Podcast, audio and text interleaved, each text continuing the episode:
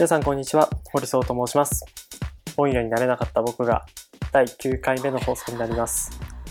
この番組は世界一敷居の低い読書番組として、私ホリゾーが読んだ本や言葉に関する感想などを紹介するラジオを目指しています。最近はですね、ブックカバーチャレンジというのがSNS で流行っていて、 Twitter とか Facebook とか、よく本の表紙が、飾ってあるというか、こう写真としてアップされているのを見かける方も多いんじゃないかなと思います。一応これはルールとしては、いろんなルールがあるっぽくて、1日1冊計 7日間分を紹介しましょうっていうのとか、あとはこう昔懐かしのバトン形式ということで、 SNS の誰かから、紹介されて、でタグ付けされたりとかしていることからこう気づいて、自分がこう回ってきたと。で、その後誰かにこうフォワードする、回していこうとかっていうルールがあったりだとか、あるいはなんか、本の表紙だけ載せて、タイトルとか、本の説明、なんでこの本を選んだのかっていうのは別に紹介しなくていいとかっていうルールも、人によっては見かけたりしました。まあ、結局何でもいいんだなっていう気がします。で、僕自身も、流行ってて面白そうだなって思ったのが、きっかけで、別に、寂しいことに誰からもバトンは回ってきてないんですけど、それでもいいやということで、紹介をしたいなと思って、5月1日から7日まで、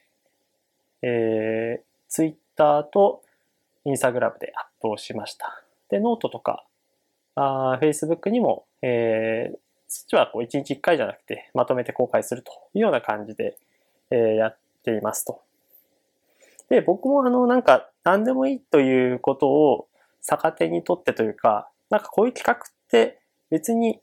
縛りがあるから面白いんですけど、この手の企画に関しては別にこう多少ルールをアレンジしても面白いんじゃないかなというふうに考えていて、別に誰かのバトン回ってなくてもアップしちゃいますよっていうのでもいいし、ズボラな方だと、ズボラな方って言うとあれだな、自分はズボラなのでっていうことでこう7冊一気に紹介する方もいればという。で、僕は一つだけコンセプトを決めました。紹介した7冊は、家にあるまだ読んでいない本ということで、7冊選びました。で、アップして1日2日くらい経ってから気づいたんですけど、選んだ本7冊って、そういえば自分は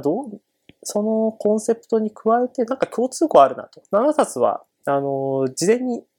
全部選んでたんですね。で、それをこう、写真を撮るのももう1日でパッパッパッと飛んじゃって、で、こうアップしたんですけど、こう、ふとどういう文章でアップしようかな、みたいなことをこう考えていたときに、これって表紙が美しかったりとか、こう印象的なものを僕はこう知らず知らずアップしていたなっていうことに気づきました。で、僕は7冊開けていて、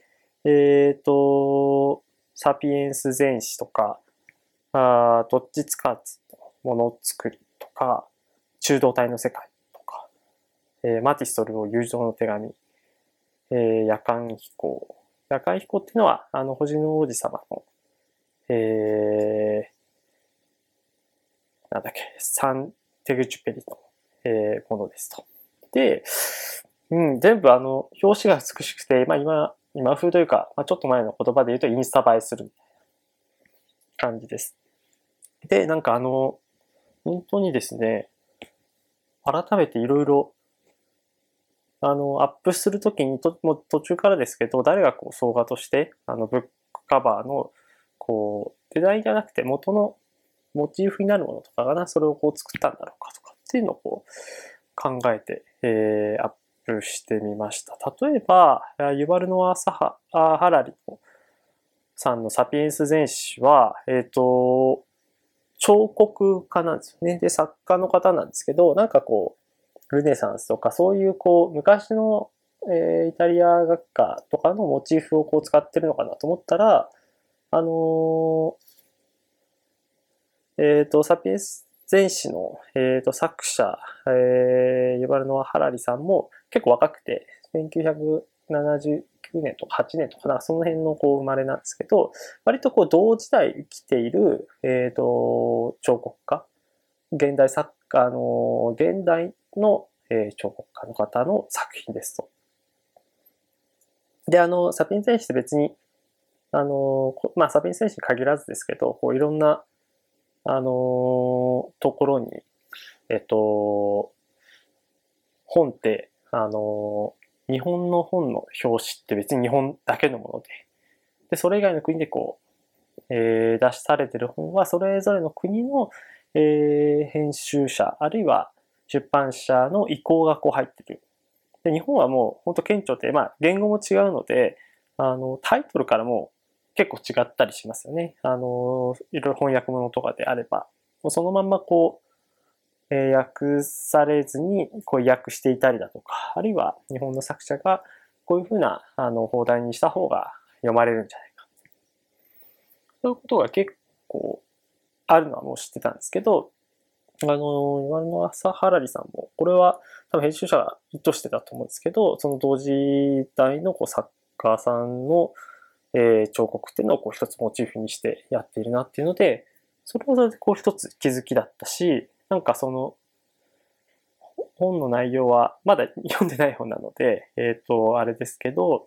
すごく共感を持てるというか、なんかこう関心軸をこう持ちやすいものになるなというふうに感じます。とはですね、あとはそのサンテグジュペリさんの夜間飛行も、表紙はサンテグジュペリさんって知ってる方は知ってるんですけど、飛行機乗りなんですね、パイロットというか。で、航空会社でこう働いてたこともあれば、航空隊で偵察をするという経験もあって、で、実際こう亡くなられる時も、敵の偵察隊にこう迎撃されて、死んでしまったっていう、そういう、最後だったんですけど、なんかその飛行機乗りっていうところで、夜間飛行も、この名前の通り、おそらくですけど、その飛行機乗りというか、その人たちの、生活であったりとか、なんか物語が綴られてるんだろうなと思うんですけど、表紙も、飛行機の絵が描いてあるんですけど、どっかで見たことあるなっていうので、よくよく、そう見ると、ジブリの宮崎駿さんという。で、宮崎駿さんも風立ちぬって、あれも完全にこう飛行機の話、戦時中のこう飛行機の、話だと思うんですけど、なんかそういうところでこう、いつそれがデザインされたのかはわからないですけど、多分そういうところにこう共鳴してるんだなと。多分宮崎駿さんも、そんなそうそうこう、本の総画をこう手掛けるっていう仕事は、安き合いはされないと思うので、多分サンテグジュペリの、世界観に対してある程度のこう共鳴とか共感があって、その仕事を選んでると思うんですけど、そういうところでこう、繋がってるんだなっていうのを、気づいたりとか。なんかですね、本当に、そういう、考えてみれば当たり前で、本屋とかに行った時に、この本、元々買いたい本があって本屋に行くこともあれば、本屋に行って、なんかこの本読んでみたいなっていうことでこう手にすることもあって、多分それぞれ、本が好きな方って、本をこう選ぶきっかけってあると思うんですけど、僕は結構ジャケ買いみたいなこともやっぱあって、で、それはなんか、改めてこのブックカバーチャレンジを通して、表紙、ブックカバーっていうのの効果であったりだとか、あるいはこう編集者が何をこう意図して、このブックカバーをこうデザインしたのか、企画したのかっていうのが、なんかこう、うっすらこう透けて、こうちゃんと目を凝らせばですけれども、そういう意図を感じる瞬間がこう、何回か見れたような気がしました。なんで今後も読書ラジオはまだまだ続きますけれど、機会があれば表紙、ブックカバーに関しても何かコメントをしたり、感想しつつ、こういう表紙っていいよねっていうような話もしていきたいなというふうに思っている次第でございます。はい。ちょっと今日は、前段長くなっちゃいましたけれども、今週も、ゆっくりと楽しみいただければと思います。本屋になれなかった僕が。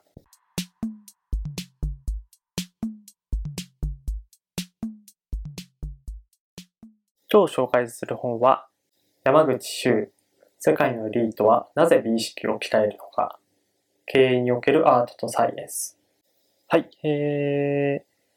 この本はですね、多分かなり話題になっている本です。で、山口周さん、僕はあまりテレビ見ないのであれですけど、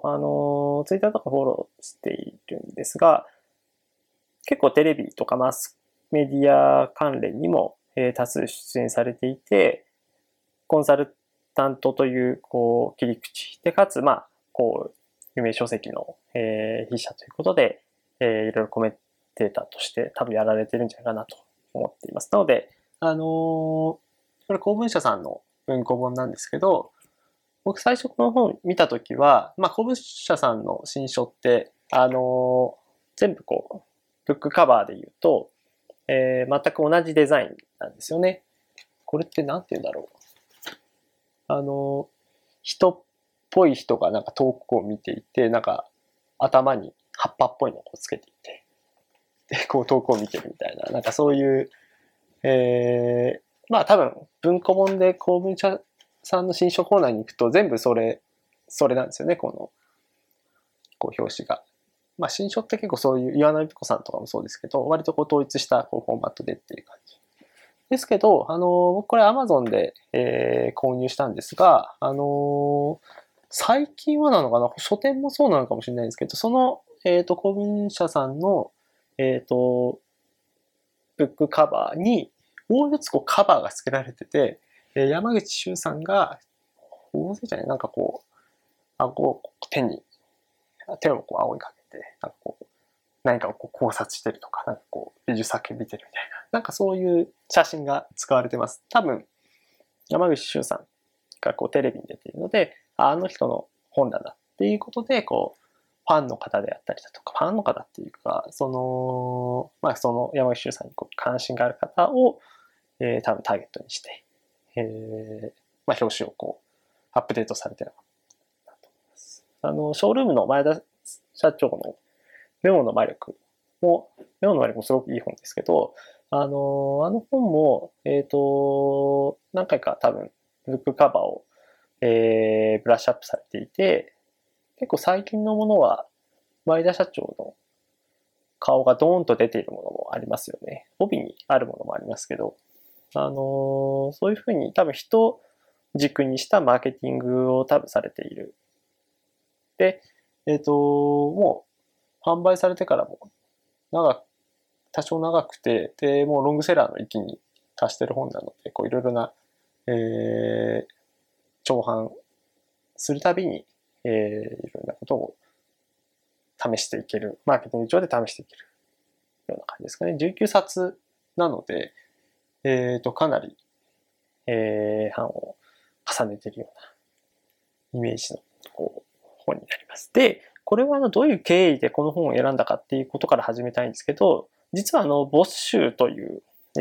サービスで、読書ラジオをやっていて、何か本のリクエストがあれば、何でも言ってくださいということで、先月か、3月末かのタイミングで、ツイートしたところ、でボッシュで募ったところ、1件だけ応募があって、で、そのうち、その方は3冊ぐらい本をあげられてたんですけど、で、そのうちの1冊に山口周さんの世界のエリートはなぜ美意識を鍛えるのかという本を、あげていただいて、で、2冊かな、3冊、複数ある中で、一番、これを読んでみたいなと思ったので、その中ではっていうんですけど、この本をピックアップさせていただきましたが、すぐ実は Amazon で取り寄せたんですよ。もうそのリクエストがあって、このサースだったらもう断然これだなってことですぐ Amazon で購入したんですけど、配信を即やらなかったっていうのは、まあちょっといろいろ理由があります。今日はちょっと前提、本の感想、まあいつも別に本の感想というか、あらすじを言うわけではないんですけど、ちょっと今日は、僕自身の感覚というか、最近の近況も含めて、まあ価値観みたいなところも含めて、こう前提で話を長めにしたいなと思うんですけど、なんかですね、あんまり本を読む気になれなかったんですよね、この本は。先ほど言った通り、僕はテレビに出ている山口さんっていうのを見たことがなくて、ツイッターでフォローしてるぐらいなんですけど、多分いい本であることは間違いないんですけど、本読む気になれなかったのは2つぐらい理由があって、1つは、今、美術館開いてないっていうことですよね。コロナウイルスの影響で美術館や博物館が軒並み閉館になっていて、僕もこう美術館月に2回ぐらい、1回から2回ぐらいこう訪ねているんですけど、訪ねようとしてるんですけど、やっぱりこう美術館に関すること、美意識、美術館に、世界のエリートというか、MBA を卒業して、企業の幹部になっている人たちが、ロジカルだけじゃなくて、美意識も鍛えるためにこう努力をしてますと、美術館に行ったりしてこう感性を磨いてますというような、まあそういう趣旨の主張が出てくるんですけど、まあこれを言うんで、僕自身もこうまあ元々興味を持ったきっかけ、この本を知ってて、でなんか面白そうだなと思ったのは、やっぱ美術館とかアートが好きなので、なんかこうそれに関して、アートが仕事であったりだとか、業務上にどういうふうにこういい影響を及ぼすのかみたいなところ、なんか直感的にいい影響を及ぼすに決まってると思ってですよね。なんですけど、そもそもが今コロナでこう、美術館アートに触れる機会っていうのが激減しているので、なんかこう今この本読んでもなんかこうその後何らかのアクションに起こすのがちょっと難しいよなと。いうような感じがしたのが一点。で、もう一つが、本読む気になれなかったもう一つの理由が、いわゆるこう MBA 集がしたという感じですね。なんかこうロジカルな匂いがめちゃくちゃしたというか、別にこうロジカルな匂いがするのはいいんですけど、なんか、僕がですね、村上春樹さんのなんかエッセイで、なんか確かセックスと音楽を一緒にしないみたいな、なんかこう表現があったんですけど、言うても同じような、感覚で、アートとビジネスを一緒にしたくなかったっていうのはあります。山口周さん自身もコンサルタントで、まあこう経営におけるアートサイエンスっていう、こう副題がついていて、で、日本の人事部 HR アワード2018の最優秀賞受賞ってことは、もう完全にこうビジネス寄りの話であろうと。で、ロジカルで、僕自身もビジネス書は、全然読むんですけど、なんかその、なんだろうな、こう、言語化難しいんですけど、安直に、もちろんこうさっきも言った通り、絶対にこういい影響を与えるだろうと思うんですよ、アートからビジネスに対して。だけど、なんかアートをそういうようなこう道具にしてほしくないっていう気持ちも結構あって。なんで、かつこうなんか世界のエリートっていう言葉も、なんかこう、ちょっとこう、鼻につくなみたいな。で、多分山口さん自身も多分めちゃくちゃ頭のいい人なので、なんかちょっとこう、僕の中のこう天の弱な部分が、出てきてしまっていて、こう素直に、まあ今この本読むかっていう気にはなんか慣れなかったという感じです。で、結構ずっと積んどくをしていて、この9回目の放送の時に、読もうというふうに思いました。はい。なので、すいません、募集でリクエストをいただいたんですけれども、ちょっと遅れてしまってごめんなさいというところが、前提にあります。で、結論から言うと、これすごくいい本だなと思いました。単純ですよね。本2冊しっかりと読むっていうことで、多分読む前、読む後で、感覚っていうのはすごく変わるっていうのは、読書のいいところというか、多分書き手の皆さんも本書くってすごく大変な労力割くところなんですけど、やっぱり一冊時間をコミットしてちゃんと読み切るっていう果てには、やっぱその人の気持ちや価値観に対して追体験してるっていうのがあるので、すごくファンになりやすいとか、なんか釣り合う時のいい、商売道具じゃないんですけど、いいきっかけになるっていうのはもちろんあるんですけど、それを差し引いてもこの本はすごくいい本だなと思いました。で、なんかエリートって何なのかっていうことはさておき、別にこれはなんかビジネスパーソンだけじゃなくて、もちろんこれは多分編集者が狙ってるコアターゲットはビジネスパーソンだと思うんですけど、これはですね、誰が読んでも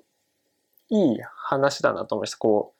文字の識字というか、その読解レベルが一定達せば、すごくいろんな引用もあってし、哲学というところにもアートだけじゃなくて哲学とか宗教とかそういうところにも研究があったりして、なんか感性の幅がもう広いですし、なんかこれビジネスパーソンだけじゃなくて、本当に教育者であったりだとか、それを政治家であったりだとか、いろんな人が、特に日本は美意識ってもっと鍛えるというか、ちゃんと感性を磨き続けるっていうプロセス大事だなと思いました。日本人の美徳もたくさんあるんですけど、なんかですね、この本をもうちょっと自分が意訳するというか、作者、筆者のメッセージみたいなのを自分なりに解釈すると、もっと自分勝手にやれやっていうことなんじゃないかなと思いました。もちろん、本でも書かれている通り、アート一辺倒になって、直感だけ信じて突き進むっていうのは、あまりにも良くない。ちゃんと経験だったりとか、知識であったりだとか、ロジックであったりだとか、と、ちゃんと同じ、しっかりとしたバランスで、アートという美意識の主観の部分の感性も、組み込んでいくっていうことが、大事ですよという話なんですけど、なんかこれは本当誤解を恐れずに言うと、特に自分宛てのメッセージにも捉えたんですけど、なんかいろいろやっぱり社会人で経験を積んでいくと、いろいろ調整をしたりだとか、なんか前例であったりだとか、過去こういうものが経験としてありますよねとか、他者はこういうふうにやってますよねっていうところの影響かなり受けちゃうんですけど、やっぱそうじゃなくて、なんかもっともっと自分勝手で、なんか思いみたいなところを、なんか外部からインスパイアされたものを、素直にビジネス上も、取り入れていくってことがすごい大事かなと思いました。これはさっきも言った通り、政治家であれば政策に落とし込むとき、教育者であれば、教えることももちろん大事ですけど、もう何のためにとかそこ目的とか、なぜ君はそういうのがしたいのかみたいな、そういうところをちゃんと理解できるためにも、なんかこの本は美意識という言葉を使ってますけど、感性っていうふうに言ってもいいと思うんですよね。何がいいのか、何が正しいのかじゃなくて、善というふうに書いて、何がいいのか、何が美しいのかみたいなところの観点っていうのは、なんかちゃんと持っておくべきだなと思いました。で、著書の中では、人生を評価する自分なりの物差しを持ちなさいという、イノベーションのジレンマを書かれたクレイトン・クリステンセンさんの言葉が引用されてるんですけど、もう本当そういう例だなと思いました。ロジックで何かをこう判断するだけじゃなくて、いやまあロジックってまあ楽っちゃ楽なんですよね。なんかこうコロナウイルスも別に確かにロジックもう今ややっぱりロジックだけで、まあ日本の状況を判断してこう政策を落とし込むっていうのはもう相当ナンセンスなことなので、こう確かにロジックだけ見たりとかこうデータだけ見たらおそらく自粛であったりとかお店をこう開くみたいなことっていうのはなかなかこうナンセンスだということは間違いないんですけど、でもなんかそういうことだけじゃないんですよね。ロジックだけで判断すればそれすごく楽だし、単純にこう説得力があってこう説明できるんだけれども、なんかそうじゃないんだよねとか、なんかこう心のどっかに感じる違和感みたいなこと、これが多分美意識であったりとか感性であったりっていうことになるんじゃないかなと思います。でそれを視点とか視座っていうところにも関わるのかもしれないんですけど、ちゃんと自分なりのセンス、あるいはこうなんかこうまかり通ってるような世の中でこうまかり通っているようなルールとか評価基準を果たして本当にそうなのかって疑うことであったりだとか、それをまあもうちょっとこう高いレベルで、まあこの本書にも書かれてるんですけど、相対化できる知性っていうのをちゃんと持つことで、なんというかロジカルだけじゃない、判断軸でいろんなことをこう意思決定できるというふうに思います。で、ロジカルは本当にこの本、まあいろいろこう多分ロジカルな人って多分皆さんの周りにもたくさんいるのかなとは思うんですけど、まあロジカルな人ってまあ人間的にまあ本当極端なことを言う、本当ロジカル一辺倒な人っていうのはやっぱり人間的に面白みもないし、あとはまあこの本には書かれてるんですけど、まあ2つ多分問題点があって、1つがロジカルっていうのだけをこう武器にして突き進んでいくと、みんな考えることを結局こう行き着く先は同じになるよねと。なのでこう差別化できなくなってしまいますよと。でもう一つが割とこう宗教的なところ、本当にいいこととかっていうことであったりだとか、でこう感性みたいなところを、度外視してしまうと、オウム真理教であったりだとか、あとはナチスで、なんだっけな、ナチスで、本当に淡々と、上の、命令に従って、ユダヤ人に対してこう迫害をしたり、こう虐殺をした、こう処理をしたという人がいて、まあこの本の中でも紹介されてるんですけど、結局そういう風なことになっちゃうという、なんか自分がやってることってロジック的にはすごく正しいこと、この相対化されずにこうクローズドなその中でのこうミッションがこれですよと。で、そのミッションに実はこう疑わない、相対化できないと、それをこう粛々とこうやっていくっていうことだけ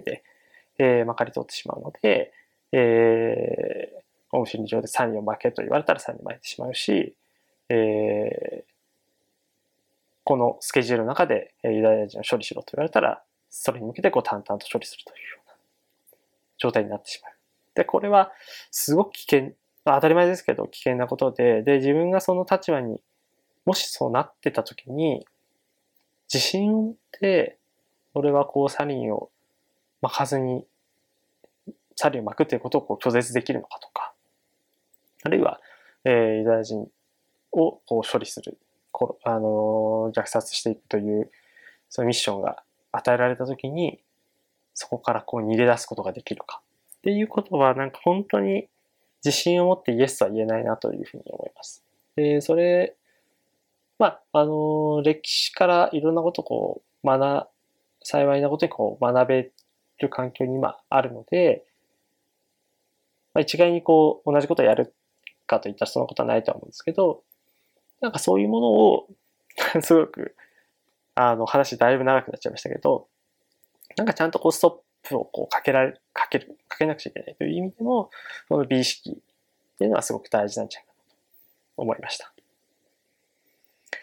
はい。なんか休憩なしで20分近く喋っちゃいましたけど、一旦休憩に入ります。後半は少し短めに喋りたいと思います。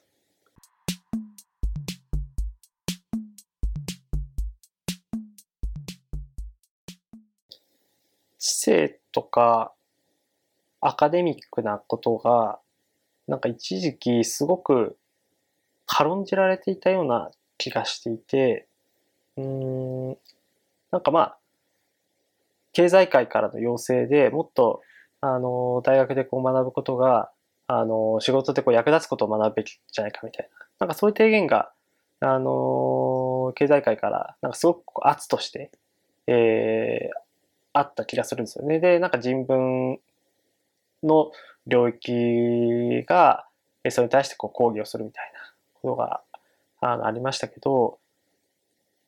何が言いたいかというと、すごくその知性っていうのが軽んじられているっていうのは危険だなと思います。僕は本当知性のある人が好きですね。こう男性も女性も、自分よりこう年上の方も年下の方も、もう全然そんな関係なく、その知性のある方はもちろん尊敬はするし、あるいはこう知性っていうのをこう価値観として大事にしている方っていうのが好きです。別に僕も知性がある人間だなんてことは絶対言わないですけど、やっぱりこう知性っていうものがすごく大事だし、なんか生きる上でこう艶をこう与える。まあなんかこう、僕もなんかその最初からそんなことできてたかというとそんなことはなくて、一時期やっぱり20代の頃は特にビジネスに仕事に役立つものだけをこうインプットしようみたいなことをこう思っていた時代もあったので、なんかその過去の自分をちょっとこう、決別したいなというか、なんかその過去の時代そういうふうにやってきたので、ちょっとしたコンプレックスなんですけど、なんかやっぱり、例えばこう、花とかって美しいですよね。こう、母の日とかに、母に対して、妻に対して、花を贈れるのかどうかみたいな。別にこう、花を贈れってことを言ってるわけではないんですけど、なんかその行為が、いいよねっていうふうな、感覚、あるいはこう、母の人は関係なく、たまにはこう、家にこう、花を買ってきて、で、それをこう、まあ、なんとなしにこう、めでるというか、別に、日がな花をこう眺めてるってことはまあないんですけど、なんかそういう、こう、同じ空間の中にこう、花があるっていうことの、息みたいなところ、息というかなんだろうな。なんかその、別にこう、仕事で使うもの、仕事道具みたいなのが、だけこうシンプルにあるっていうのを別に否定はしないし、ミニマリズムっていうんですかね。必要最低限のとかっていうのも別にいいんですけど、なんかこう、世の中にはそういう、ロジックとか、これは不要だよねっていう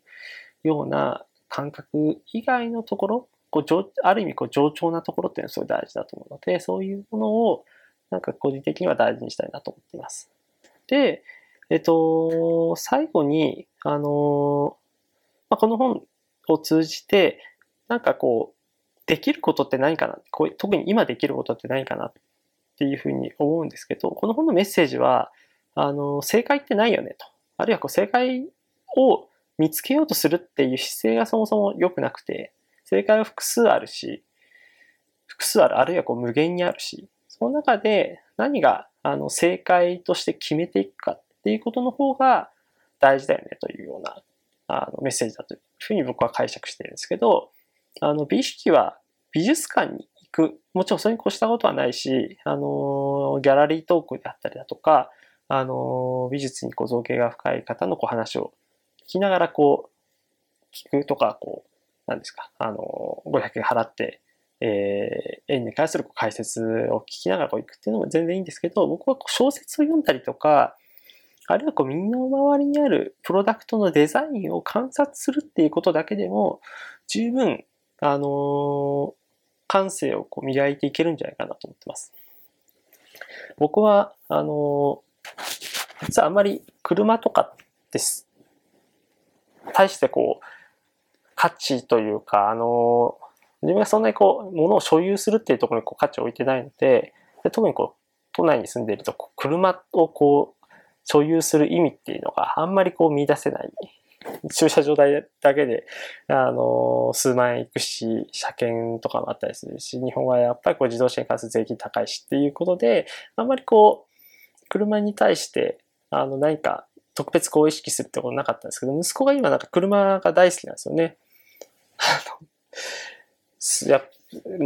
いことすごい、脇にそれますけど、日産とか、トヨタとか、マークを見て、こう、覚えるスピードが速くてですね。ベンツみたいなことを言ったりするんですけど、なんかそれをなんかこう、本当飽きずに、朝昼晩、ちょっと外に散歩を出るたびに、こう、家の一番そばにあるこう駐車場で、コインパーキングで、繰り返すんですけど、そこにこう毎回付き合って、全く、ほぼ、月決めの駐車場なので、こういったパーキングのエリアもあるんですけど、7割方こう月決めで、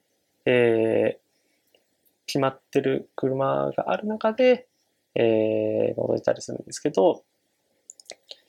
なんかやっぱ車のデザインっていうのもすごく見ていると、やっぱりメーカーであったりだとか、同じメーカーの中でもその車種であったりとか、多分コンセプト、トヨタとかだと本当に、レクサスとかはトヨタのロゴ使ってなかったりとか、レクサスだけじゃないですかね。そういうところにも、車の自動車メーカーとしてのこう考え方であったりだとか、どういうふうなこう、マーケティングなのかもしれないですけど、自動車としてのこう思想を持っていくか。そういうのをこう感じるっていうのは別に特別なことをする必要はなくて、ちょっとこう普段見逃していたものに対して、ちょっとこうきっかけであったりだとか、こう引っかかりを見つけながら見るっていうことだけでも、なんかこう美意識っていうのは少なくともこう損なわれずに、しっかりとこう美意識をこう味方につけるみたいなことはできるんじゃないかなと思っています。なのでこうこれからもこの放送を聞いていただいた方は、そういうような、プロセスで、日常生活に、こう、アンテナを張るみたいな、古い言い方しますけれど、やっていただけるといいんじゃないかなと思っています。はい。ということで、今週は、山崎周さんの、世界のエリートはなぜ美意識を鍛えるのかという作品を紹介させていただきました。次回が第10回の放送になります。また、面白い本、紹介していきたいなと思いますので、来週もぜひお付き合いいただければと思います。